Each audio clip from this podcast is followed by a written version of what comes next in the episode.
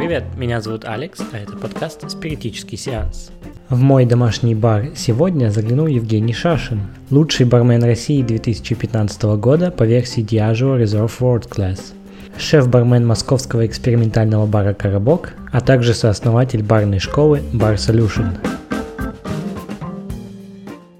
Привет, Евгений. Можешь рассказать вообще, что это за премия такая, как ты вообще к этому пришел и что ты там делал? Потому что, допустим, если в спорте, да, ты пробежал быстрее всех, ты там лучший бегун, а как это оценивается вот именно вот э, в этой отрасли?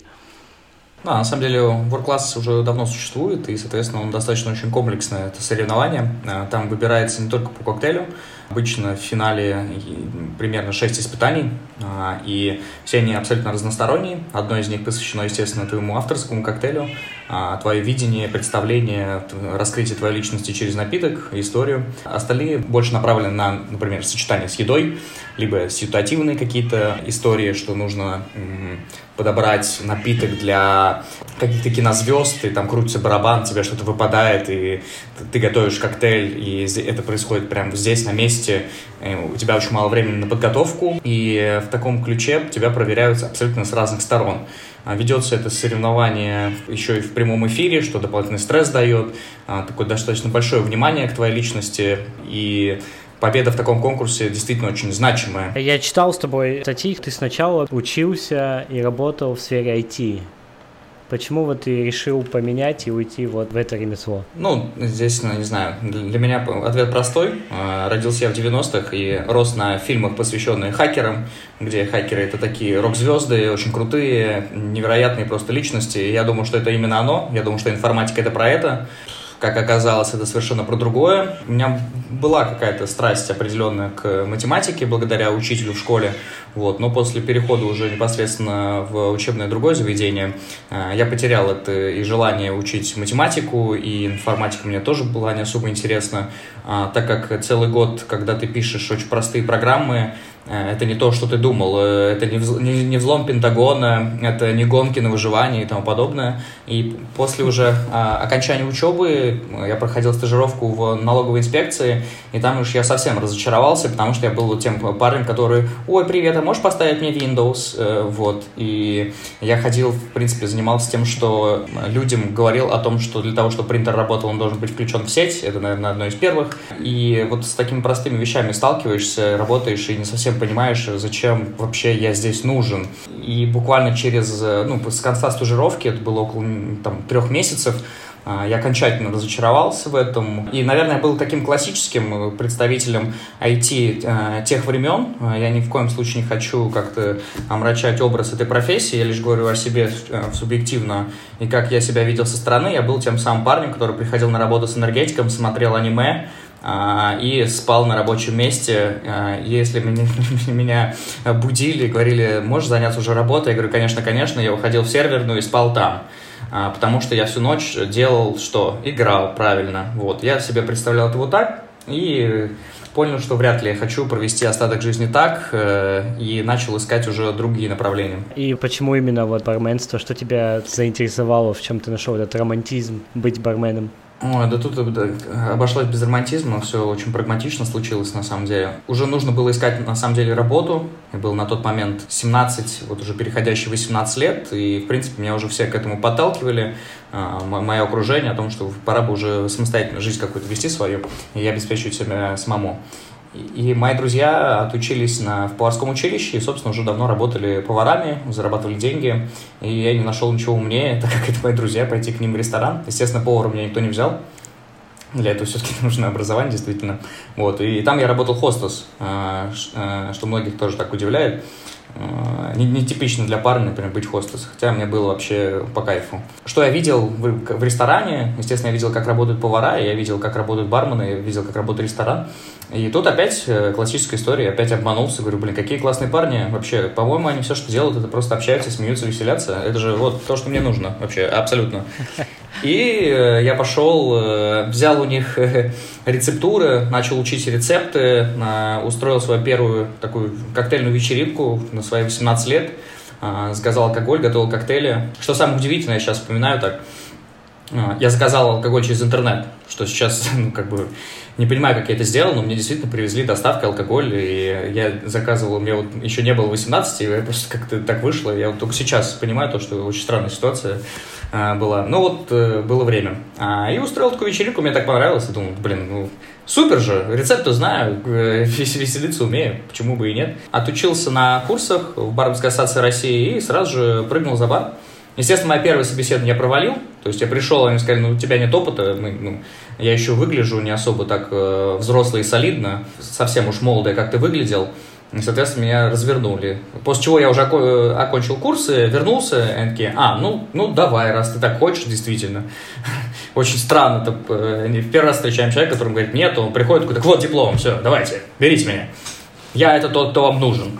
А, ну, давай попробуем. И, собственно, с этого началось такое. А там уже внутреннее мое ощущение, а, такая внутренняя философия, я пришел к такому выводу, что, в принципе, заниматься могу чем угодно и буду это делать на таком среднем уровне. Но чтобы действительно в чем-то преуспеть, я должен себя посвятить этому целиком. И вот решил просто, так, короче, все, пум, оно, погнали, все. И вот начал вот так вот, уже как, который год, там уже скоро 13 лет будет, как я за стойкой. Также в одном из твоих интервью я прочитал, что у тебя была мечта стать самым лучшим барменом в мире. Да, так и, так и есть. Но это вот как раз и в тот период и придумал. А если вот какой-то конкурс, который вот именно мировой для барменов, что вообще для этого нужно, она у тебя еще до сих пор есть, ты хочешь им стать, и что тебе это даст в итоге? Да, тогда это были э, серьезные амбиции. Я не могу сказать, что они сейчас ушли, просто к ним прибавился немного больше прагматизма вот, э, и реализма. На тот момент я действительно выходил в финалы международных конкурсов неоднократно, и вот там у меня была вот мечта, что вот я вот э, выиграю этот конкурс, получу звание лучшего бармена мира, и это как-то изменит мою жизнь, но я не совсем представлял, как на самом деле. Просто какое-то вот абстрактное представление, что вот я выполнил цель, которую себе поставил поставил, и вот я, это он, лучший в мире. Что это под собой подразумевает, я на тот момент себе ответить, честно говоря, не мог. За этот горизонт событий я не заглядывал. Смотря сейчас, обидно ли мне, что я им еще не стал, и не реализовал это, было ли я близок к этому, ну, я не, уверен, что я прям к этому подкрался, но я увидел это просто с другой стороны. Есть э, куча примеров, где уже а, за вклад в индустрию тебе вот так вот сообщество тебя награждает своим признанием. Я подумал, что это гораздо более ценная история, нежели какая-то статуэтка.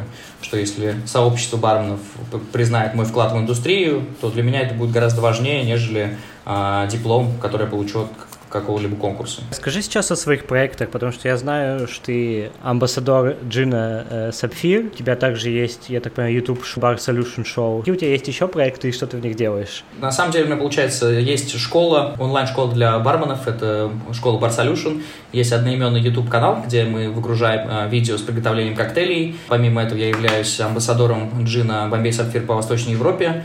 И по совместительству еще являюсь старшим барменом сети ресторанов White Rabbit Family. Соответственно, я занимаюсь э, ресторанами по Москве и Сочи. Э, в Москве э, White Rabbit Family один из самых крупных и лидирующих ресторанов-холдингов. И если коротко, то это просто номер один в сегменте fine dining. И уже там а, есть огромное количество проектов, очень сложных и интересных. Один из них, из последних, самых громких, наверное, это а, ресторан «Красота», такой иммерсивный ресторан с э, дополнительной визуализацией, с едой и контентом видео, который отрисовала студия не нашего. Э, абсолютно гениальная работа с точки зрения э, визуала. Э, для меня это сначала было, что ну, ребята скачают просто фотки и, и что, проекцию сделать. Ну, не, не видел в этом ничего такого. Вот, сейчас, конечно же, за свои слова мне очень обидно, потому что то, что я увидел, это действительно произведение искусства и совмещенное вместе с едой, идеологией, музыкой, подачей и всем вместе это создает какой-то действительно синергичный эффект невероятный. А над этим проектом было работать одно удовольствие. Но, собственно, работа не заканчивается, мы до сих пор работаем над новыми идеями и уже в ближайшее время думаем как, э, над запуском нового сета. Здесь я отвечаю именно за коктейльную составляющую, где коктейль — это дополнительный такой э, штрих к блюду и контенту. А вот эта школа Bar Solution, мне кажется, я к вам приду, скорее всего, если она онлайн-школа. Как это происходит онлайн? То есть как научиться этому онлайн, если наливать коктейли, офлайн занятия, как это проходит онлайн? Не, безусловно, а, барное ремесло – это ремесло, и ремесло учится только от учителя к учителю, то есть непосредственно, когда ты отрабатываешь это. Вот. Но есть какие-то фундаментальные знания, которые мы обладаем, и делясь этими знаниями, мы даем практические задания, и, соответственно, уже человек сам выполняет их. А, в этом, собственно, суть. Если говорить про один из курсов, а, это 5 недель. А, первую неделю у нас получается вводная, где мы человека просто вводим, что будет происходить, как это будет происходить, что сейчас важно с нашей точки зрения в индустрии. И дальше идем уже по этапам от ферментации, кларификации, дистилляции и непосредственно к созданию напитка и меню. И проходя все эти этапы, все эти недели, у человека уже набираются какие-то э, ингредиенты, а, у него появляются техники, он уже что-то пробует сам, и многим мы советуем ну, пробовать все, то есть просто пробуйте, ну не получится, офигенно, то есть вы теперь знаете, что это не работает. И уже через это, естественно, человек учится. Можно ли научиться прям непосредственно смешивать э, филигранно напитки онлайн? Э, да нет, тут просто в другом принцип. То есть ты, ты же тоже можешь посмотреть, как кто-то виртуозно на видео играет на скрипке, это не значит, что научишься. Ты только наслаждаешься, и мне кажется, профессионализм — это когда ты делаешь что-то сложное, и каждому человеку кажется, что я тоже так могу. Давай теперь перейдем э, к моему домашнему бару. Вот ты вот с точки зрения профессионала и вот твоя первая коктейльная вечеринка, я так понимаю, тоже была домашняя. Вот сделал бы ты так еще раз для друзей, или это просто э, зря выливать алкоголь и зря потраченное время? Ну, наверное, я бы сделал, конечно, еще бы раз так, э, но это нужно прям э, готовиться основательно достаточно. И это примерно как-то, не знаю, э, всех названный ужин, и совместить, например, и еду, и коктейли, и все это ты, это очень сложно. Но сейчас я прихожу к более таким простым вариантам, когда я заранее уже смешиваю коктейли, они стоят у меня просто в бутылках, как уже как просто алкоголь, и в большинстве случаев даже просто он у меня либо в холодильнике, либо в морозилке. И люди, которые приходят, мне достаточно открыть, налить, и э, вуаля, э, уже коктейль готов. В таком случае это, конечно, работает гораздо интереснее. Да, спасибо, воспользуюсь в следующий раз, чтобы не стоять с шейкером весь вечер. А теперь вопрос по алкоголю. Какой ты мне посоветуешь закупить для моего домашнего бара, чтобы я мог делать большую часть коктейлей или там самые популярные, да, мне не нужен весь ассортимент алкогольной продукции, но вот самое необходимое, что должно быть. Я думаю, что, безусловно, одним из таких э, классических ингредиентов, который идет в большое количество коктейлей, это джин. Есть те вещи, которые очень сложно как-то воспроизвести, и они дают ну, уникальный эффект. Э, это, конечно же, виски либо бурбон. Я бы, наверное, больше рекомендовал даже бурбон он гораздо проще в обращении, более понятный во вкусе. С ним играться гораздо проще, потому что а, вариаций виски а, от производителей огромное количество, и там настолько разные вкусы бывают, что здесь уже гораздо сложнее подбирать. Я вот сейчас скажу, возьмите шотландские виски, а их огромное количество. Какой из них брать, и стили абсолютно разные. И можно найти даже скотч, который похож на бурбон, либо там скотч, который похож на ирландский, ирландский похож на скотч, и вот до бесконечности. А, э, это именно если мы говорим про крепкое. Если совсем мы хотим упростить всю эту задачу, то все, что нам нужно, это бутылка водки, на самом деле, которая будет давать нам крепость, и так как она нейтральна по своему вкусу, мы можем использовать вот все, что угодно, абсолютно все, что угодно, это будет работать, не нужно обладать никакими знаниями и навыками особыми, важно иметь вкус, то есть просто понимать, вкусно это или невкусно. И здесь для простого коктейля а, нужно всего три составляющих, это крепкая, сладкая и кислая части, все, это, собственно, все, что нам нужно. А если у нас есть что-то сладкое, есть у нас что-то кислое, добавляем туда что-то крепкое и пробуем, что из этого выпирает. Если слишком крепкое, мы добавили чуть немножко сахара, слишком сладкое, чуть кислоты, и вот ищем этот баланс. И как только мы его поймали, такой округлый вкус, который нас удовлетворяет, вуаля, все готово. А, и если разбирать какие-то классические рецепты и пропорции, то обычно идет э, там две части крепкого, одна часть кислого, одна часть сладкого, то есть еще проще. То есть это 50, 20, 20, все отлично. То есть 50 водки, 20 сиропа, 20, 20 лимона. Кому-то покажется, у, слишком сладкое, слишком насыщенно, просто берешь и уменьшаешь количество. То есть, ну вот, я к тому, что начните с базовых пропорций, они вот такие. Это, конечно, не золотое сечение число Фибоначчи, но около того. За эти пять минут ты рассказал мне больше, чем я узнал там за месяцы чтения до этого. Но вот где к такому, как я, искать рецепты, которые вот я был точно уверен, что вот этот рецепт надежный. Потому что я сейчас э, подготовил 10 коктейлей для вот моего первого сезона из кинофильмов и начал смотреть про коктейль французский 75. И там такая история, как бы ты понимаешь, что я нашел один источник, он говорит одно, второй источник опровергает это, говорит, что это другое. И так вот, я думал, это все очень просто, на самом деле. Я сейчас просто там целую, блин, бакалаврскую работу написал о том, об истории просто коктейля и как его подавать, и как его наливать. И вот есть какие-то надежные источники, где можно взять, и ты был бы уверен, что это тот рецепт классический, его можно использовать. Э, я на самом деле к этому так достаточно скептически отношусь, потому что мы все-таки говорим об а, алкогольной культуре, и никто не задавался ролью такой, чтобы это как-то протоколировать и вести это действительно а, очень детально и тому подобное. Безусловно, в свое время была такая организация, как э, IBA, International Bartender Association, которая вот выпускала такие талмуты с классическими рецептами, где ты вот точно уверен, что это оно, что может называть классикой, что нет.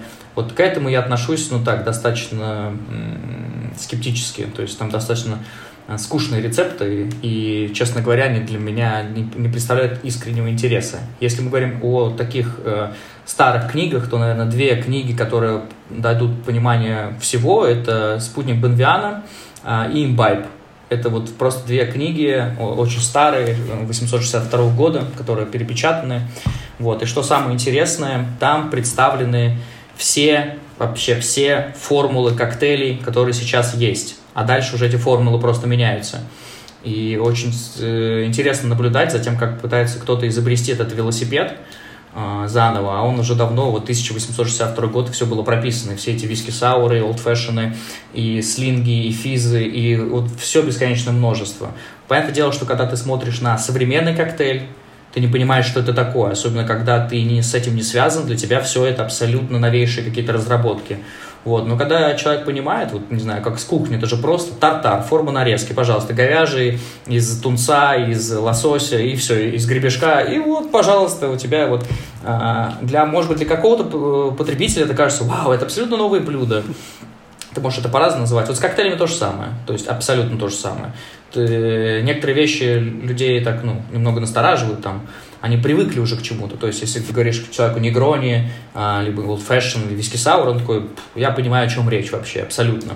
Вот, но никто не разбирает это с точки зрения негрони, он к какой категории вообще относится, что, что это за напиток вообще, как правильно его готовить. Вот, кстати, на фоне даже вот этого напитка можно разобрать вот, рецептуры и правильность. История следующая. Вот если мы откроем ABA, то там мы увидим, что в абсолютно равных пропорциях добавлены и джин, и вермут, э, и битер. И кажется, что это аутентичная правильная рецептура. Теперь объясняю, почему я скептически отношусь к этой организации. Так как организация, ну, э, вроде бы Э, не коммерческая, но имеют алкогольных спонсоров. И вот в свое время просто в равных частях были алкогольные спонсоры, они ничего умнее не нашли, как просто поделить в равных пропорциях эти ингредиенты. Бум. Действительно ли они в равных? Ну, конечно, нет. Ну, то есть это не баланс. То есть и здесь вопрос о том, что какой вы возьмете вермут, какой вы возьмете джин. Я вот здесь на правах такой рекламы. Э, вот есть, например, Бомбей Сапфир, Мартини Рубино, Мартини Биттер.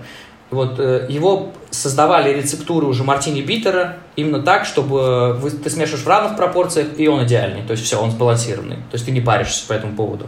Если мы уходим дальше, начинаем подбирать различные вермуты, а, даже если мы будем смотреть на рецептуру, которая говорит, что добавь это 10, 20, 15, а, а мы взяли другой вермут, э, который не в рецептуре, все, все, все нарушено, весь баланс разрушен, нам нужно это создавать заново. Поэтому в своем случае я рекомендую а, смотреть на рецепт, готовить по рецепту, пробовать и менять. Адаптировать, записывать свой и наслаждаться тем напитком, который тебе нравится.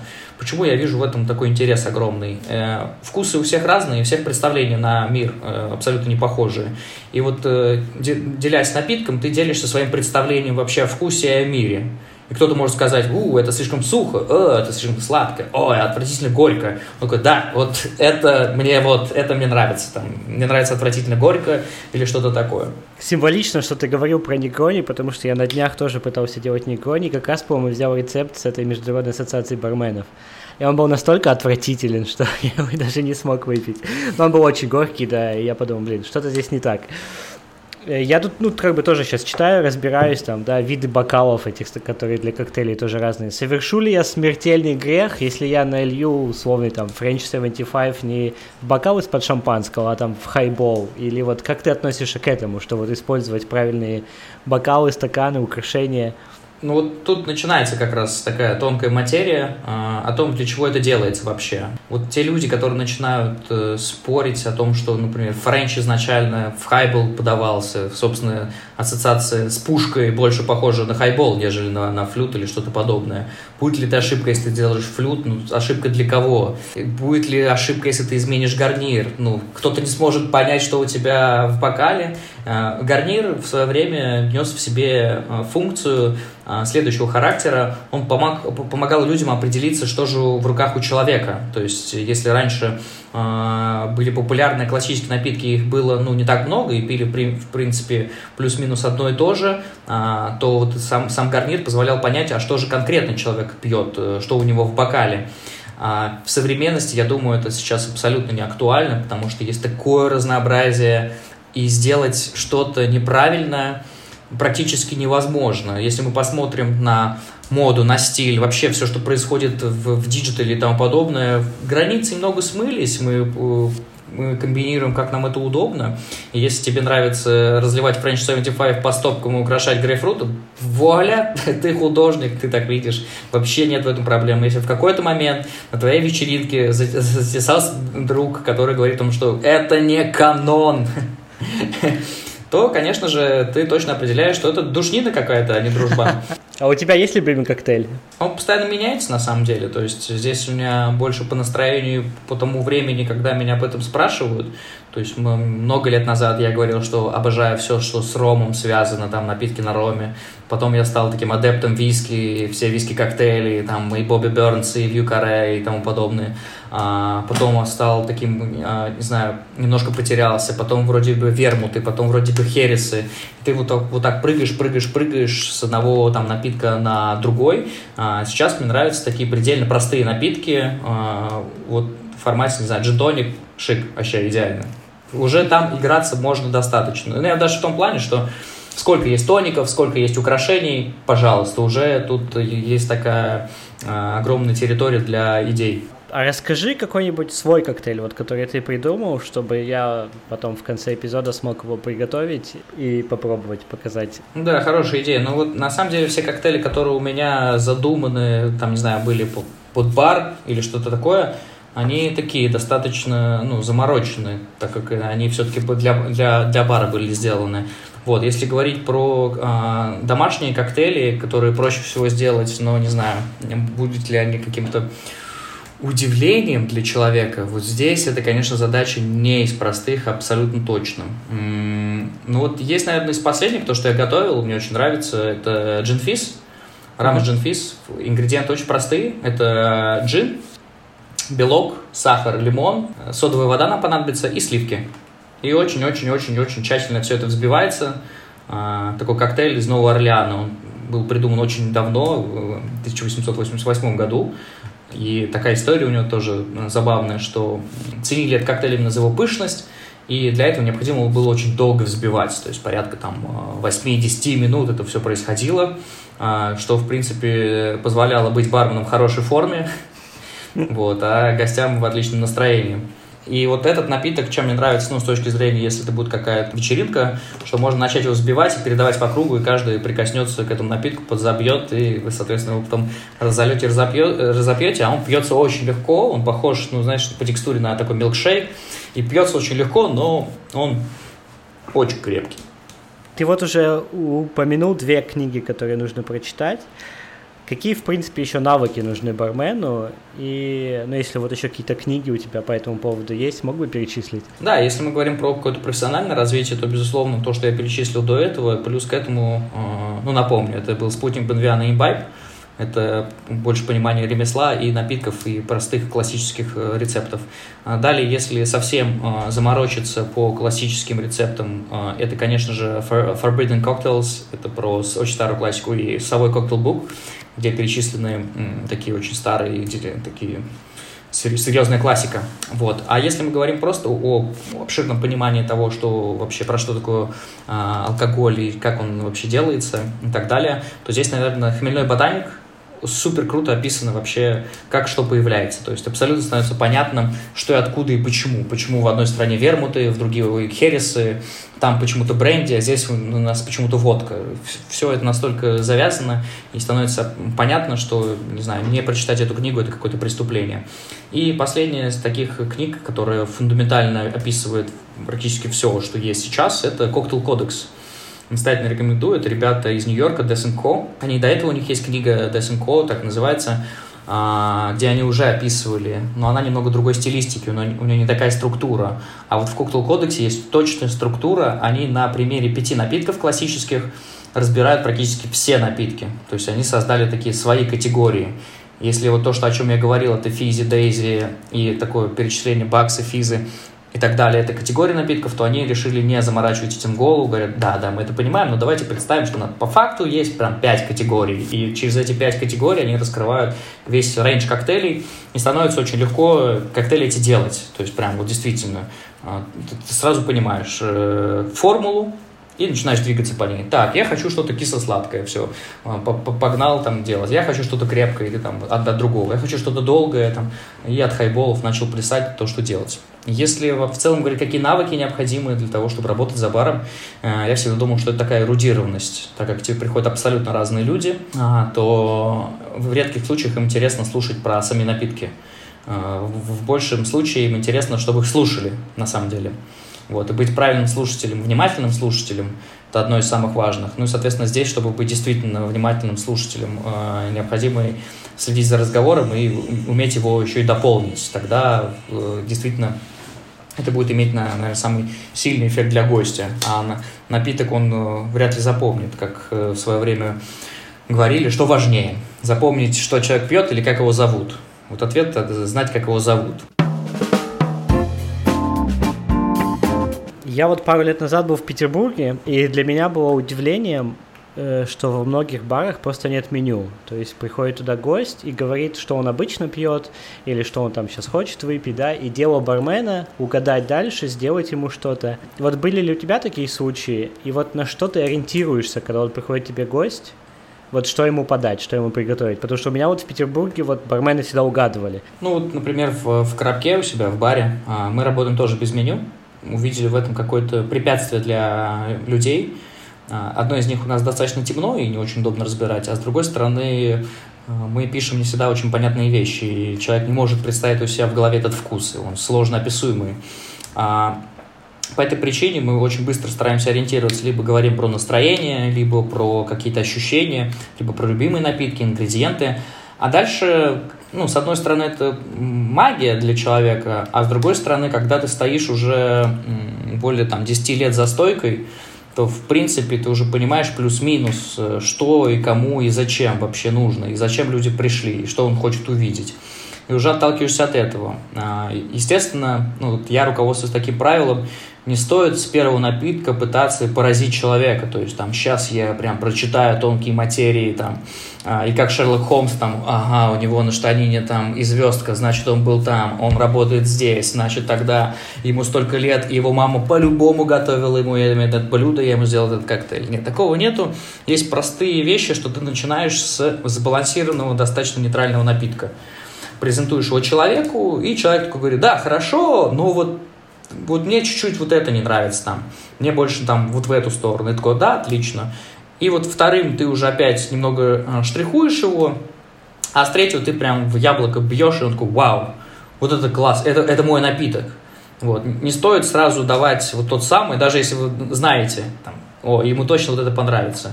Я всегда, всегда говорю молодым барменам, говорю, не надо этого делать, потому что вы создаете себе невероятные сложности дальше, потому что он выпьет, и теперь для него это начальная планка, а вы уже на пределе, то есть вы на пределе, и он говорит, о, давай еще, а ты такой, а, так это было лучше, что было вообще.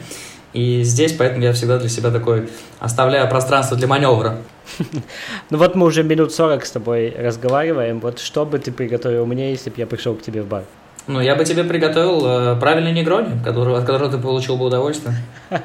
Да, отличный выбор. Ну и давай э, последний вот, наверное, вопрос. Твой вот самый главный совет молодым барменам. Сейчас очень многие говорят про выгорание, про профессиональные навыки, что мне необходимо, как мне развиваться, что я должен делать, что я должен читать, что я должен смотреть и тому подобное. Здесь я хочу сказать, что все очень просто. Будьте хорошим человеком. Это самое важное в нашей профессии. Уметь слышать, уметь помогать, уметь поддерживать, а все остальное, оно с вами, оно просто будет, потому что это ремесло. Вы будете делать, и, научитесь этому неизбежно. Но вы будете действительно хорошим, открытым, добрым человеком, это, наверное, очень сложно. Вот лучше учитесь этому. Классный совет. Спасибо тебе, Евгений. Очень приятно было с тобой познакомиться, провести этот диалог. Удачи тебе в твоих проектах. И надеюсь, мне удастся попасть к тебе в бар в Москве. С вами был подкаст «Спиритический сеанс». Слушайте подкаст на вашей любимой платформе, делитесь им со своими друзьями и не забывайте про обратную связь. До новых встреч!